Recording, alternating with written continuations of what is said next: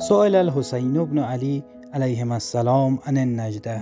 از امام حسین درباره شجاعت پرسیده شد.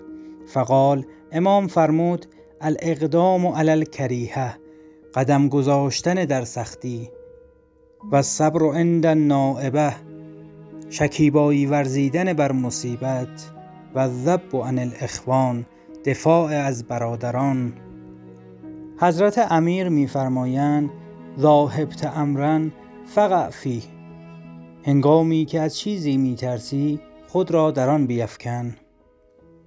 امام علی علیه السلام میفرمایند و صبر شجاعه صبر نشانه شجاعت است.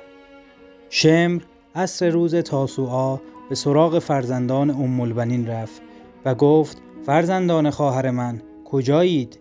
حضرت عباس علیه السلام به همراه برادران خود بعد از آن که امام حسین ایشان را به جواب دادن به شمر توصیه کرد گفتند چه می‌گویی؟